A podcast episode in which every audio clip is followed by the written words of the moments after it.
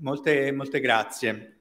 Eh, quest'estate mh, mi sono trovato a meditare un, un bel libro eh, del professore Razuritz con eh, la collaborazione eh, del professor Popovic, Il diritto come bene giuridico, un'introduzione alla filosofia del diritto. E, e in, questo, in, questo, testo eh, sono stato colpito dall'argomentazione importante, centrale, eh, che per cogliere la rilevanza specificamente giuridica della dottrina tommasiana eh, bisogna rivolgersi alle questioni della seconda secunde dedicate allo ius e alla giustizia, anziché a quelle della prima secunde concernenti la lex.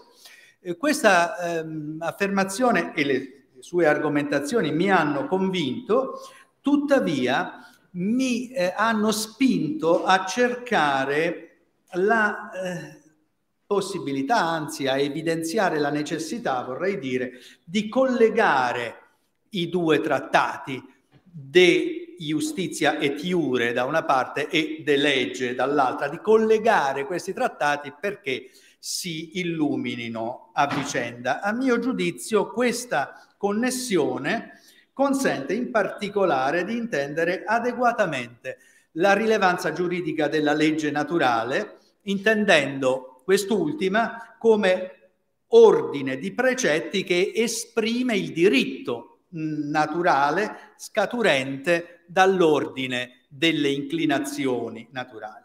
A questo scopo eh, esaminerò dapprima la relazione tra diritto e legge nel pensiero tommasiano, in un secondo momento mostrerò come questa relazione vada ad articolarsi in merito alla legge naturale, in un terzo momento eh, tratterò il tema delle inclinazioni naturali su cui questa legge è fondata e al termine del percorso, come quarto momento, eh, si vedrà come sia proprio l'ordine delle inclinazioni naturali a fornire il contenuto del diritto e il fondamento di giuridicità della legge naturale. Quindi Comincio con il primo punto, il diritto e la legge. L'essenza del diritto sta nel bene giuridico, ossia, come dice il professor Errazuritz, in quel bene che appartenendo a un soggetto, una persona umana o una realtà sociale, gli è dovuto da un altro soggetto. Fine della citazione. Questo bene è giuridico in quanto è oggetto di un debito da parte di qualcun altro e pertanto costituisce l'oggetto della relazione di giustizia. Sinteticamente, ius est ipsa res justa, come abbiamo ascoltato più volte in, eh, in questi due giorni. Il diritto è il bene considerato sotto l'aspetto di cosa dovuta. Questo approccio consente di tenere insieme nell'ambito dell'analogia del diritto anche i concetti di norma giuridica e di diritto soggettivo, che spesso nel linguaggio comune, nel linguaggio ordinario, sono in, indicati come diritto. Eh, il diritto soggettivo è giuridico in quanto facoltà di esigere un bene giuridico, cioè la cosa giusta. Eh, ed è esigibile per questa ragione. Una norma è giuridica e può essere chiamata diritto in quanto ha una relazione reale con un bene giuridico. La relazione tra diritto e legge è simmetrica a quella tra giustizia e prudenza. Il diritto è oggetto della giustizia, la legge è opera della prudenza in quella declinazione specificamente architettonica della politica che Tommaso, seguendo Aristotele, chiama legislatrice, legis positiva.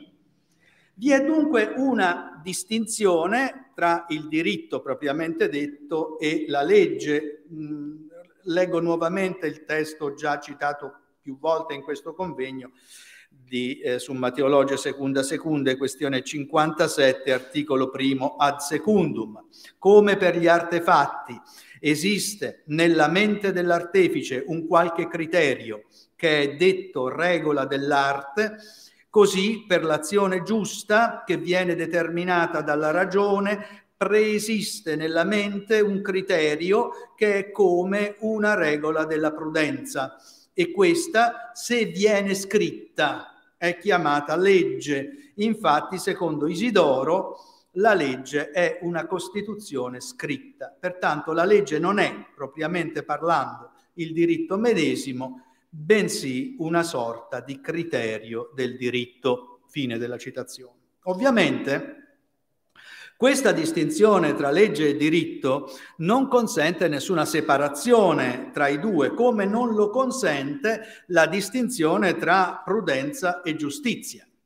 La prudenza, in quanto recta ratio agibilium, costituisce il criterio in forza del quale tutte le virtù morali sono tali e pertanto è il criterio del diritto che è oggetto della giustizia che viene formulato dalla legge. Ora, se questo è abbastanza chiaro a proposito delle leggi positive, che sono isidorianamente formulazioni promulgate per iscritto, risulta invece problematico quando si parla della legge naturale, di cui solo in senso metaforico si può dire che è naturaliter scripta in intellectu pratico uniuscu iusque. È necessario sciogliere la metafora della scrittura e considerare la promulgazione della legge naturale che, dice Tommaso, consiste nel fatto che Dio l'ha inserita nelle menti degli uomini per essere conosciuta in modo naturale. Eh, prima seconda, questione 90, articolo 4, ad primo. Tutto sta a capire come avvenga questa conoscenza naturale. Nel noto testo di eh, Summa Teologica prima secunde, questione 94, articolo 2, Tommaso afferma anzitutto che i precetti della legge di natura stanno alla ragion pratica come i principi delle dimostrazioni stanno alla ragione speculativa. Entrambi sono principia per sé nota. Ora si definisce per sé nota una proposizione in cui il predicato è implicito nella nozione di soggetto. Seguendo Boezio, eh, Tommaso afferma che vi sono proposizioni per sé note communiter omnibus, e sono quelle i cui termini sono noti a tutti, ma vi sono anche proposizioni per sé note solis sapientibus e sono quelle i cui termini richiedono qualcosa in più per essere conosciuti. Anche nell'ambito dei precetti della legge naturale, qualcosa è per sé noto communiter omnibus e qualcos'altro è per sé notum solis sapientibus. Tra le realtà che tutti conoscono, la prima e più fondamentale è l'ente e la nozione di ente è inclusa in tutto ciò che viene appreso. Il primo principio è quello di non contraddizione che si fonda sulla nozione di ente e non ente. Tutte le verità conosciute si fondano su di esso. Nell'ordine pratico la realtà prima e più fondamentale è, beh, ovviamente sempre l'ente, ma suberazione boni, è il bene.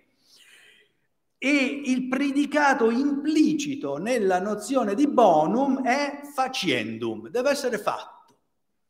Infatti la ratio boni consiste nell'appetibilità e, e l'appetibilità è data dalla perfezione.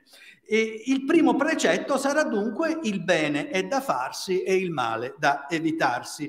E tutti gli altri precetti della legge naturale si fondano su di esso. La legge naturale è scritta, allora mettiamo tra virgolette questo termine, nell'intelletto pratico perché questo conosce naturalmente alcune cose. Ecco, come buona umana e pertanto le qualifica, le riconosce come facienda et prosequenta.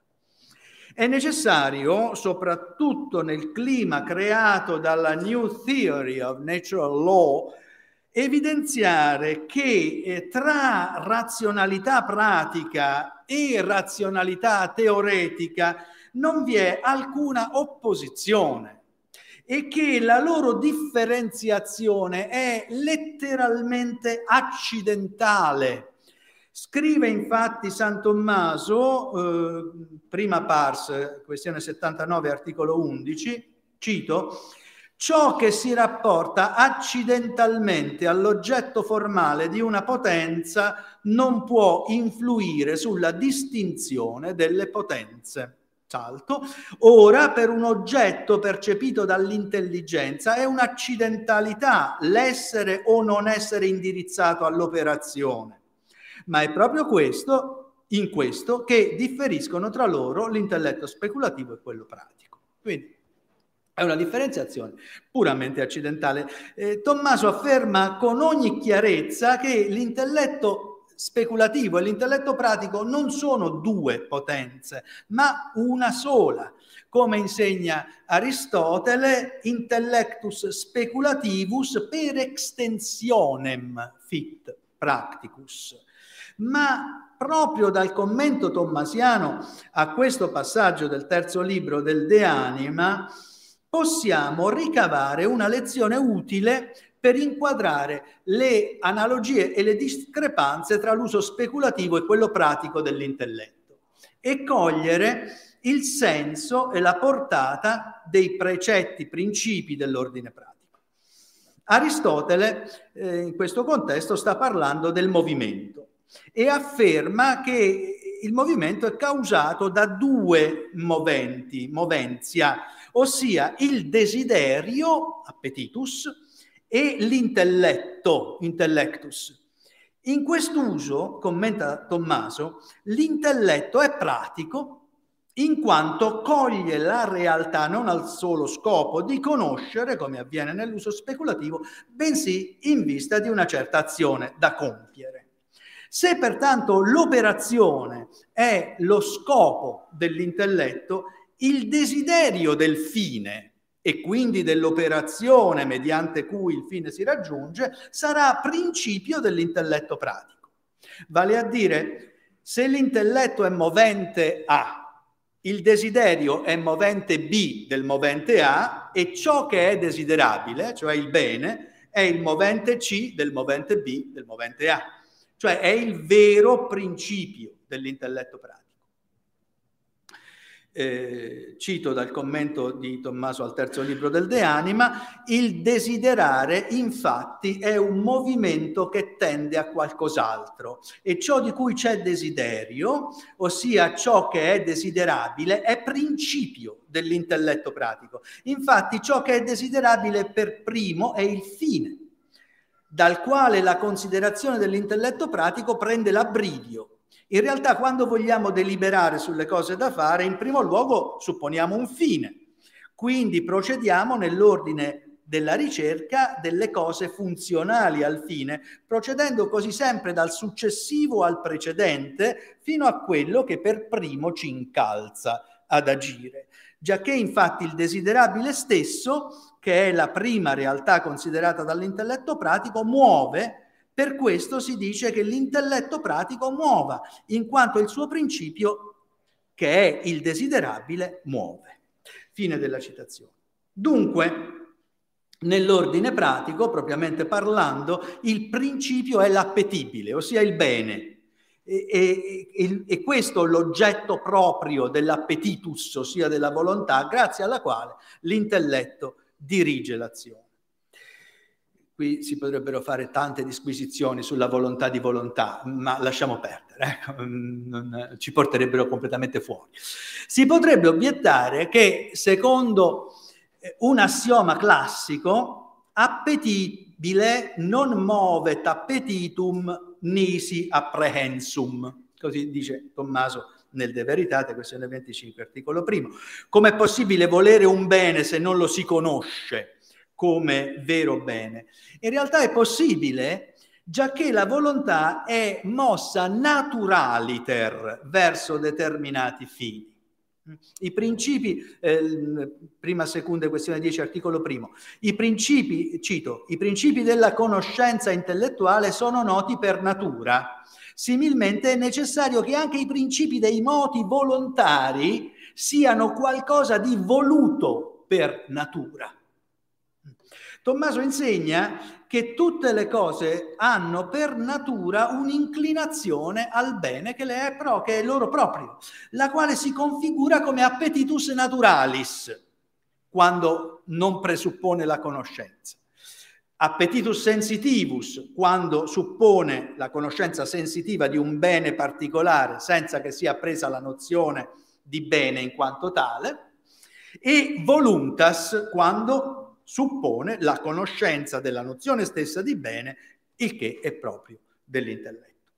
La volontà naturaliter tende al bene in generale e alla beatitudine, che costituisce la formalità ultima sotto la quale tutto ciò che è desiderabile viene desiderato, e tende altresì a tutti i beni convenienti alle facoltà umane. Questi beni vengono appresi naturaliter, dalla ragione pratica come beni umani ed in quanto tali come opere prosequenda e i loro contrari come eh, mala, vitanda, nella, questo nella forma precettiva che è propria dei principi dell'ordine pratico.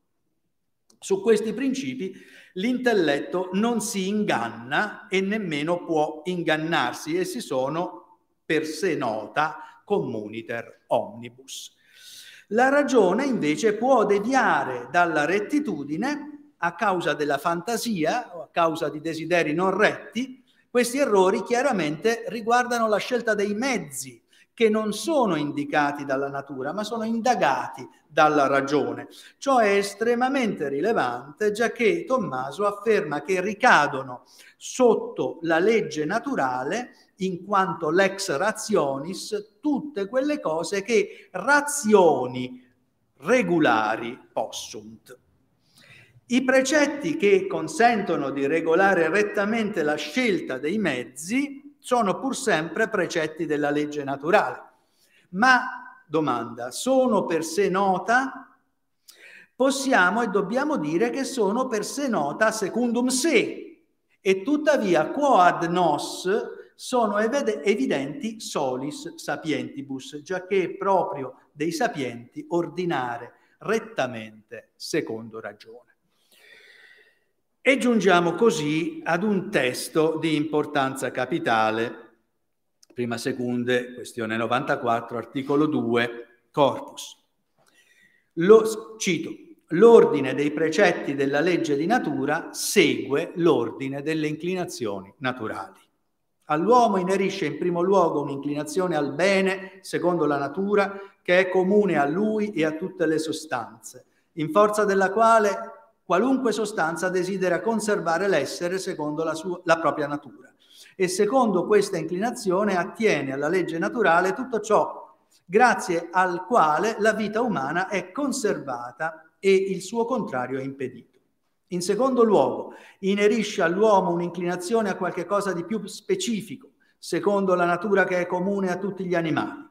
E in forza di questo vengono dette di legge naturale le cose che la natura insegna a tutti gli animali, come l'unione di maschio e femmina, l'educazione della prole, eccetera. In terzo luogo, inerisce all'uomo un'inclinazione al bene secondo la natura della ragione, che è a lui propria, come che l'uomo abbia un'inclinazione naturale a conoscere la verità di Dio e a vivere in società e in forza di ciò attiene alla legge naturale quel che riguarda questa inclinazione, come che l'uomo eviti l'ignoranza, che non offenda coloro con i quali deve convivere, eccetera.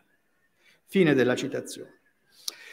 L'aforisma secondo il quale l'ordine dei precetti della legge naturale segue l'ordine delle inclinazioni naturali costituisce, a mio giudizio, l'assioma centrale di tutta la dottrina tomista della legge naturale e dell'intera antropologia.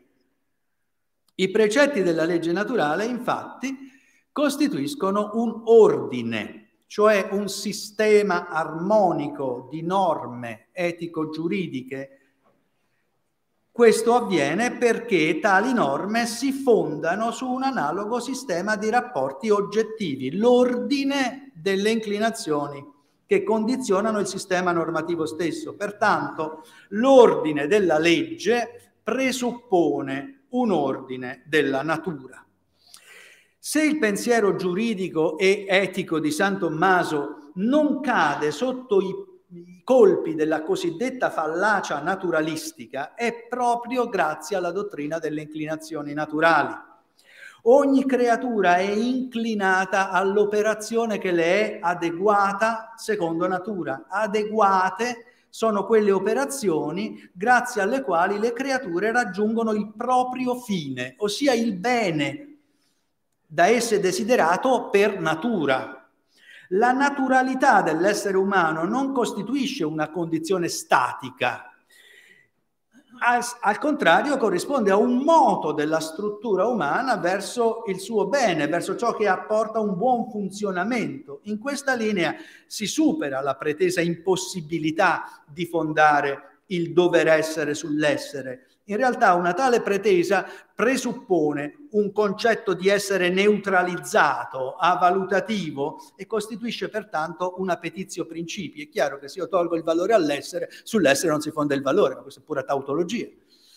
Eh, invece il dovere si fonda sul bene, ossia sulla perfezione della persona sul raggiungimento del fine a cui la persona è inclinata in forza della sua natura, ossia dell'essentia rei secundum quod abet ordinem ad propriam operationem rei, così dice Tommaso definendo la natura in un passaggio del De Entet Essentia addirittura.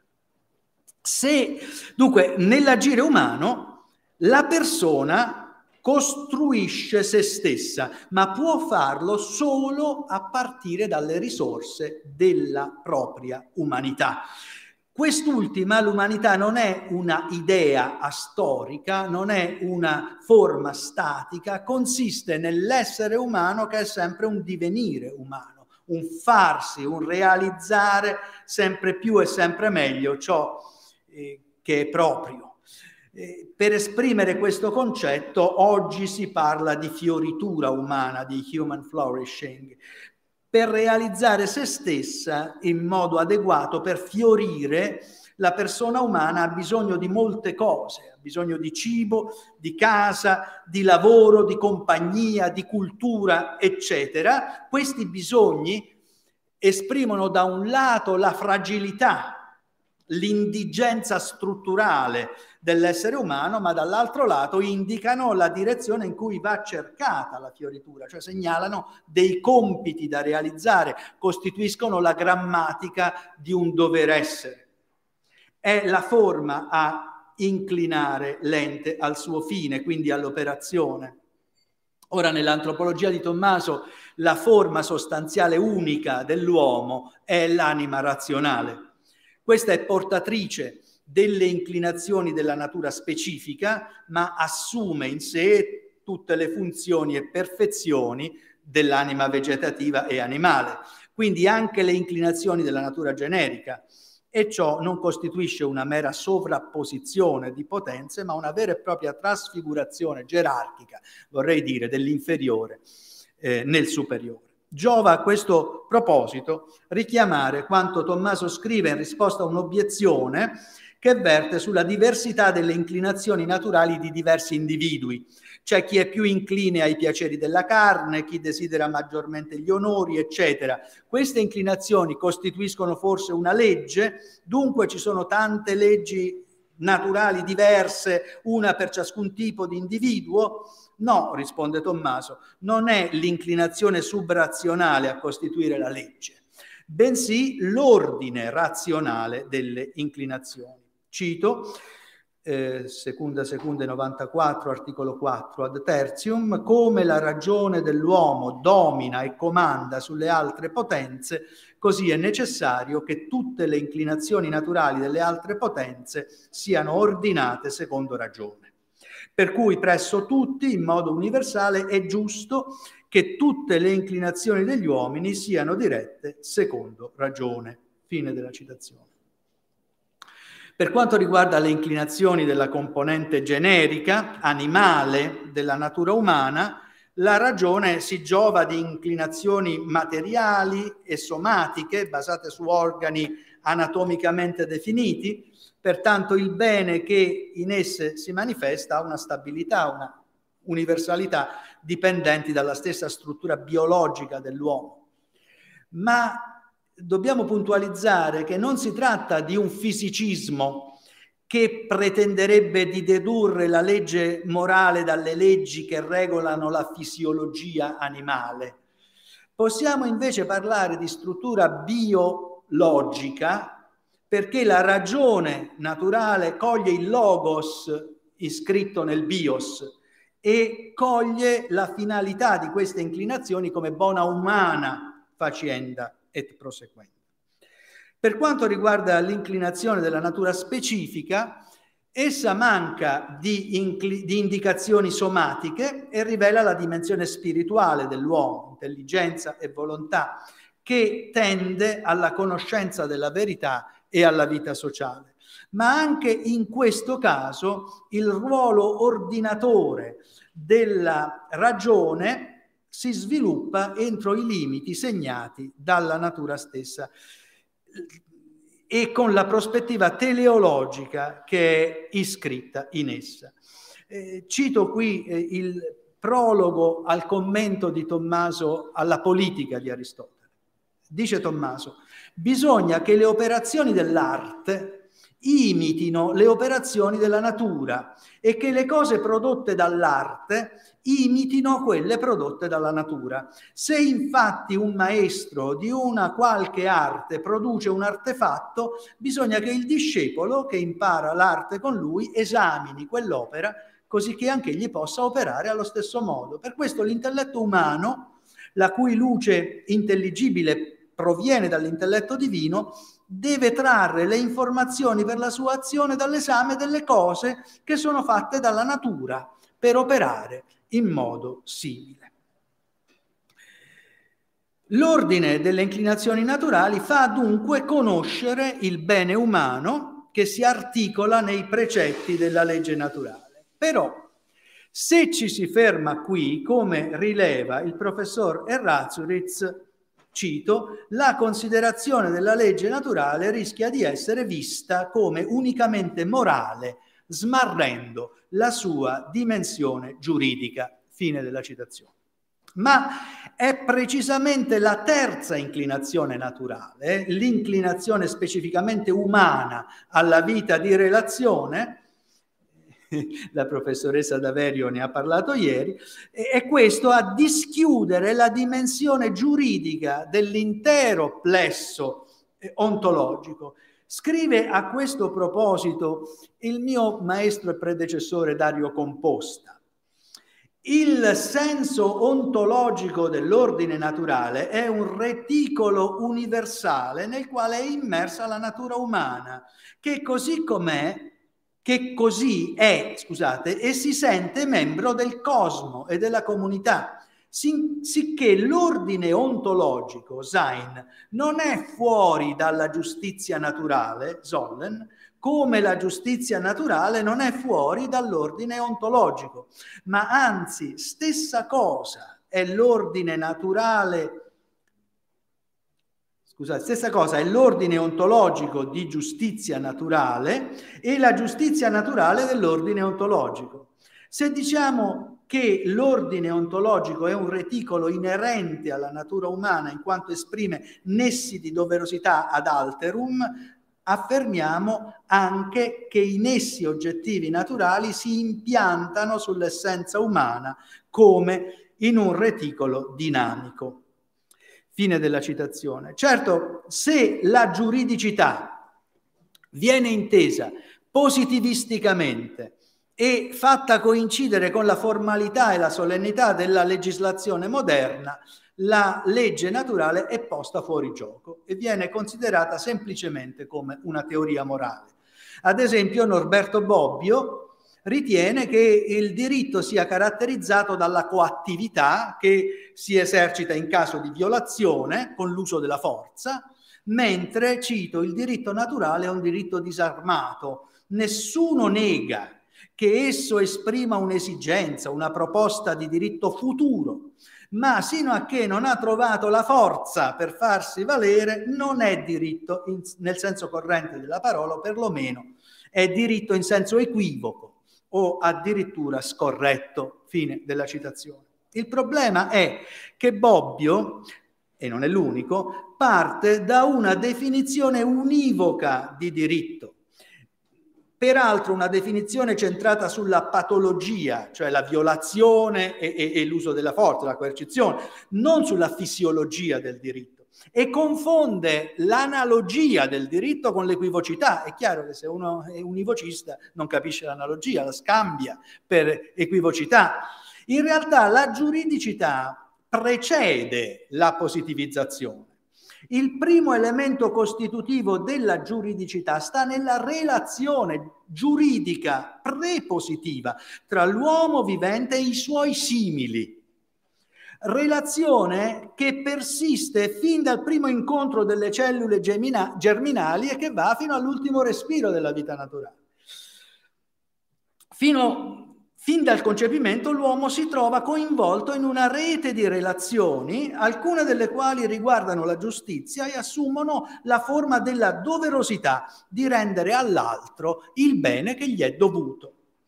La rilevanza delle inclinazioni naturali nella costituzione del bene umano come bene giuridico e quindi come diritto emerge da due considerazioni fondamentali. La prima concerne l'aspetto inferiore dell'inclinazione, la seconda il momento superiore della relazione.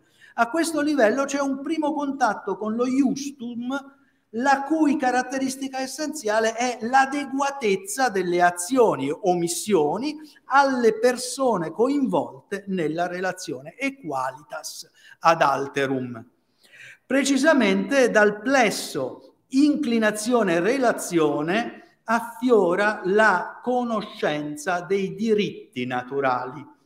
Le inclinazioni, si è detto, esprimono un ordo, allorché la ragione, mossa dall'inclinazione, constata l'ordo, scopre un rapporto di consonanza tra l'atto umano e il suo oggetto che si configura come naturalmente commisurato all'altro e perciò doveroso, oppure può configurarsi in dissonanza mm, eh, con un oggetto che si configura come privativo di un bene altrui e perciò proibito.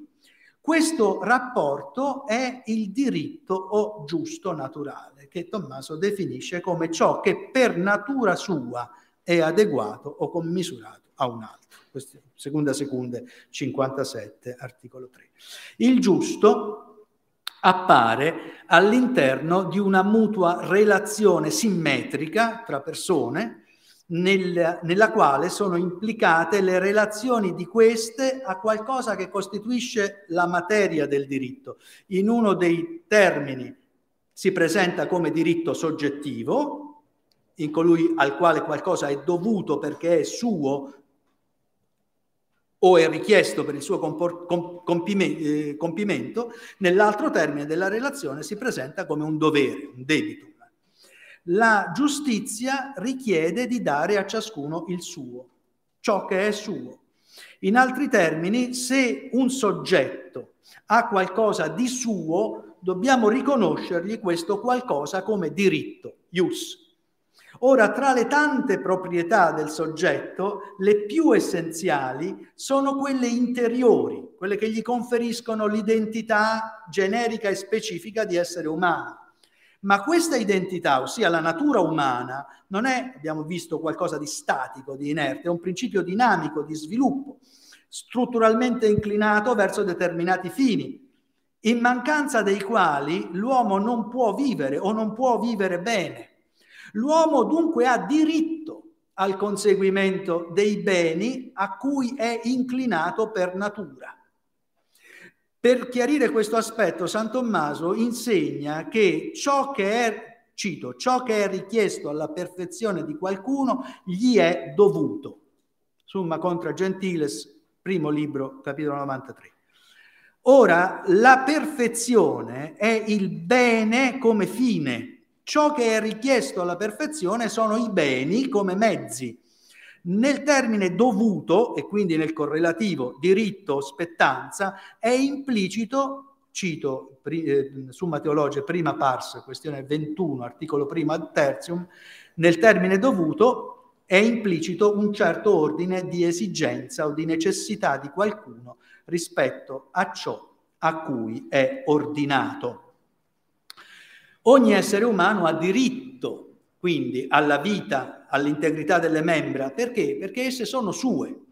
Ha diritto al cibo, alle cure sanitarie, all'educazione, a un ambiente naturale e culturale in cui possa svilupparsi dignitosamente, alla ricerca della conoscenza, all'autodeterminazione, eccetera. Perché? Perché senza questi beni non potrebbe tendere a ciò a cui è ordinato. Nella relazione sociale a questi beni, per dirla con le parole di Peter Popovic, cito, oltre ad essere attribuiti come perfettivi degli esseri umani e del loro compimento personale in ambito morale, sono anche ripartibili, questi beni sono anche ripartibili come beni esteriori ed eterodiretti che appartengono a una persona come suoi propri, miei piuttosto che tuoi, sum in opposizione a non sum, secondo una misura che li delimiti sfera, dalla sfera della violazione di altre persone. Fine della citazione. Questi beni costituiscono pertanto un rapporto, eh, riprendo, un rapporto di debito in ambito giuridico i precetti della legge naturale che stabiliscono questi beni sono come genuinamente desiderabili per il conseguimento di tutto il bene umano, sono ricostituiti come norme naturali di giustizia e rappresentano il titolo giuridico della costituzione di quei beni umani come diritti naturali.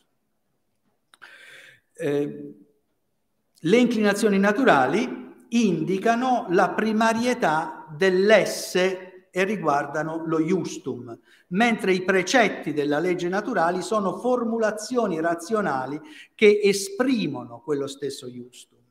All'inizio del commento all'etica nicomachea, Tommaso afferma che la ragione pratica, considerando facit ordinem, cioè essa considera l'ordine oggettivo insito nelle inclinazioni naturali, ius sive justum naturale, e fa i precetti ad esso conseguenti, precepta legis nature. Questo facere non indica un giudizio meramente dichiarativo o applicativo, bensì un giudizio effettivamente, autenticamente costitutivo.